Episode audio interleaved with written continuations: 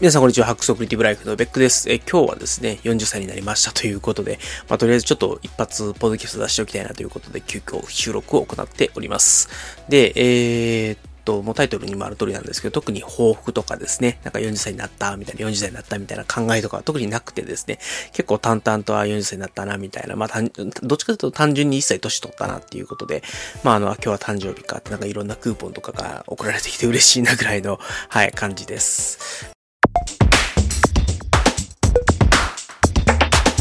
で、ちょっと現状みたいなところを少しお話をしておくとですね、7月に自分の仕事の役割が変わりまして、それ以来ですね、ちょっと、まあ、プレッシャーがきついと言いますか、まあ、なかなか大変な状況というのが続いているんですけれども、ちょっとね、9月の半ばに一回やばくて、で、実はちょっと先週にも一回、こう、精神的な落ち込みっていうのがあったんで、まあ、なかなかですね、この先1年2年やっていけるみたいな、そういうちょっと明るい展望っていうのはなくて、去年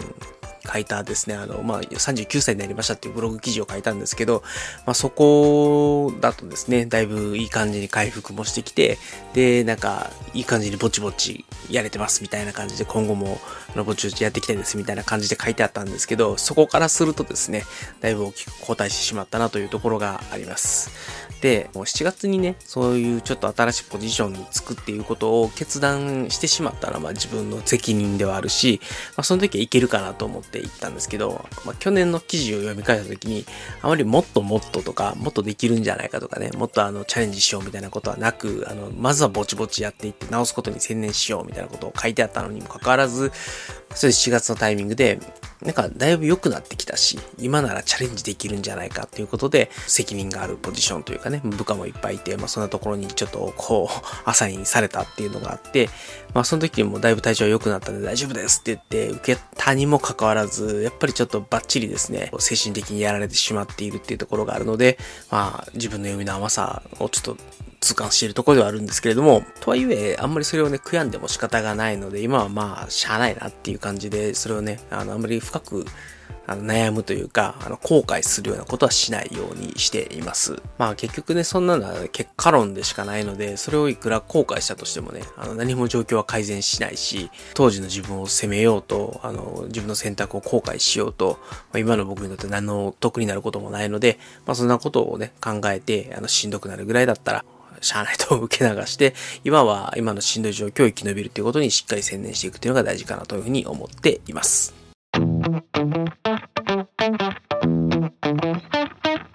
40歳にね、せっかくなったんで、なんか目標的なもの、抱負的なものないかなって考えたんですけど、よく考えたら一番の目標っていうのがあって、それが、あの、とにかく今はこのしんどい状況をなんとか生き延びていく。で、生き延びるってどういうことかっていうと、やっぱり一回休職まで行ってしまってるわけだから、そうやってもう一回ですね、潰れてしまって働けなくなって、で、休職するみたいな事態にならないようにするっていうところ。だから、まあ、今回は、まあ、それをなんとかね、あの、のらりくらりかわしながら生き延びていって、今の仕事を続けられる。まあ、その中でもちゃんと自信とか、あの、心理的安全性を確保して、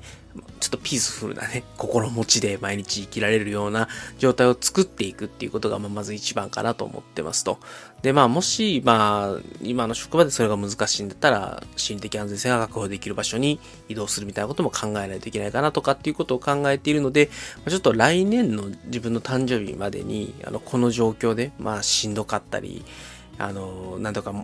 こう、しんどいのをこう、のらりくらりかわしながら頑張って生き延びるみたいな状況をあと1年続けるってのは多分無理なので、まあ、やっぱりどこかのタイミングで、あの、何らかの、まあ、改善をしていくか、まあ、どこかのタイミングで判断をする必要があるのかなみたいなことをちょっと考えています。まあ、あのー、そんなやったらもう、はよ、ね、やめて転職したらええんちゃうのって思われるかもしれないんですけど、やっぱり、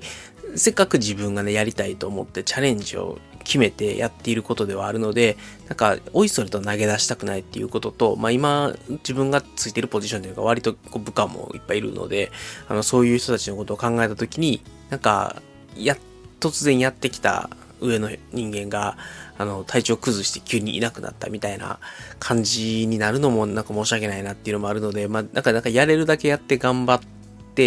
まあ、ダメだったらもうその時はもう団長の思いで諦めるみたいな感じに試合できないかなっていうのがあります。まあ、つまり、このまま仕事続けたら治らへんのちゃうかなっていうような心配というかね、あの、懸念もありつつも、今辞めたら後悔をするっていう思いもあるので、まあ、なんか、おいそれと軽率な判断、軽率な行動っていうのは取らずに、あの、しっかり考えながらですね、自分が後悔しないようにするっていうこと、そして、えー、まあ、その中でも死なないようにしていくっていうことを考えながら生き延びていきたいなというふうに思います。ということで、今年の目標、40歳の目標は、えー、生き延びていく。この状況を生き延びていくということと、そして心理的安全性を確保して、来年の誕生日には今は平和ですって言えるように頑張りたいなというふうに思っています。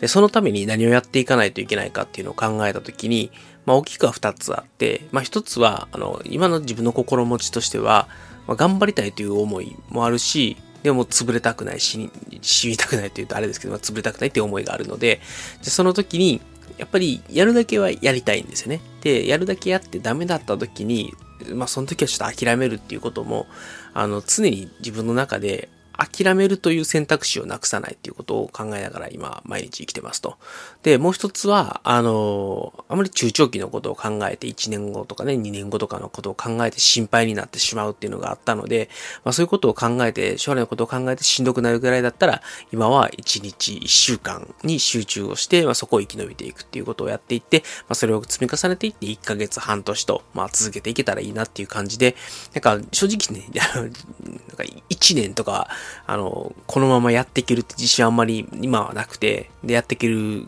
こう、ビジョンも持っていないので、まあそういう希望も考えない代わりに、あの、心配もしないっていう感じで、まあ、とにかく今は1日1週間やっていって、その積み重ねで、まあ1日でも多くね、今の仕事で頑張れればいいなっていうぐらいの、だから結構ダメでもともとみたいな感じで仕事してるってところがあるので、まあそこは、あの、まあなんとかね、改善をしていって続けるっていうのがやっぱりまあ、なんていうのかな、一番やりたいっていうかね、達成したいことであって、あの、おいそれとは逃げ出したくはないなというのはあるので、まあ、そこは頑張っていきたいなというふうに思っています。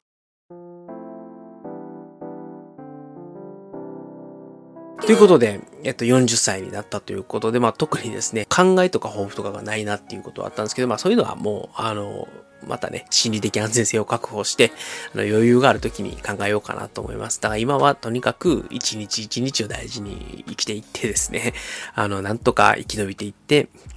まあ、その結果としてね、あの、1ヶ月、2ヶ月、半年、1年と、まあ、今の仕事が続けていけたらいいなと思ってるし、やるだけやってダメだったら、その時はちょっともう別のね、方法を考えるっていうのもやっていこうかなと、ということも考えております。で、まあ、僕はちょっと、それでも忘れたくないなと思うのは、やっぱり、あの、そんなことをやって僕が日々ですね、仕事のことにかまけてる間に、子供はどんどん成長しちゃうし、自分の両親もどんどん年を取っていってしまうので、やっぱり子供の成長を見逃したくないとか、あるいはその両親への親孝行のチャンスっていうのは、やっぱり限られてると思うので、まあ、やっぱりそういうところにも意識を向けて、まあ、そうですね。ちょっと仕事大変なんで、ちょっと他のことはおろそかになっちゃうかもしれないんですけど、子供のことと自分の両親のことっていうのは、ちょっと記憶にかけてやっていきたいなというふうに思っています。ということで、はい、えっと、40歳にもなったんですけども、まあ、未だ生き延びることに精一杯で、特に考えとか抱負もないような状況で40歳を迎えてしまいました。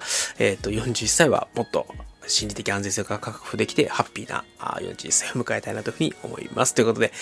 1年頑張りたいと思います。それでは皆様、さよなら。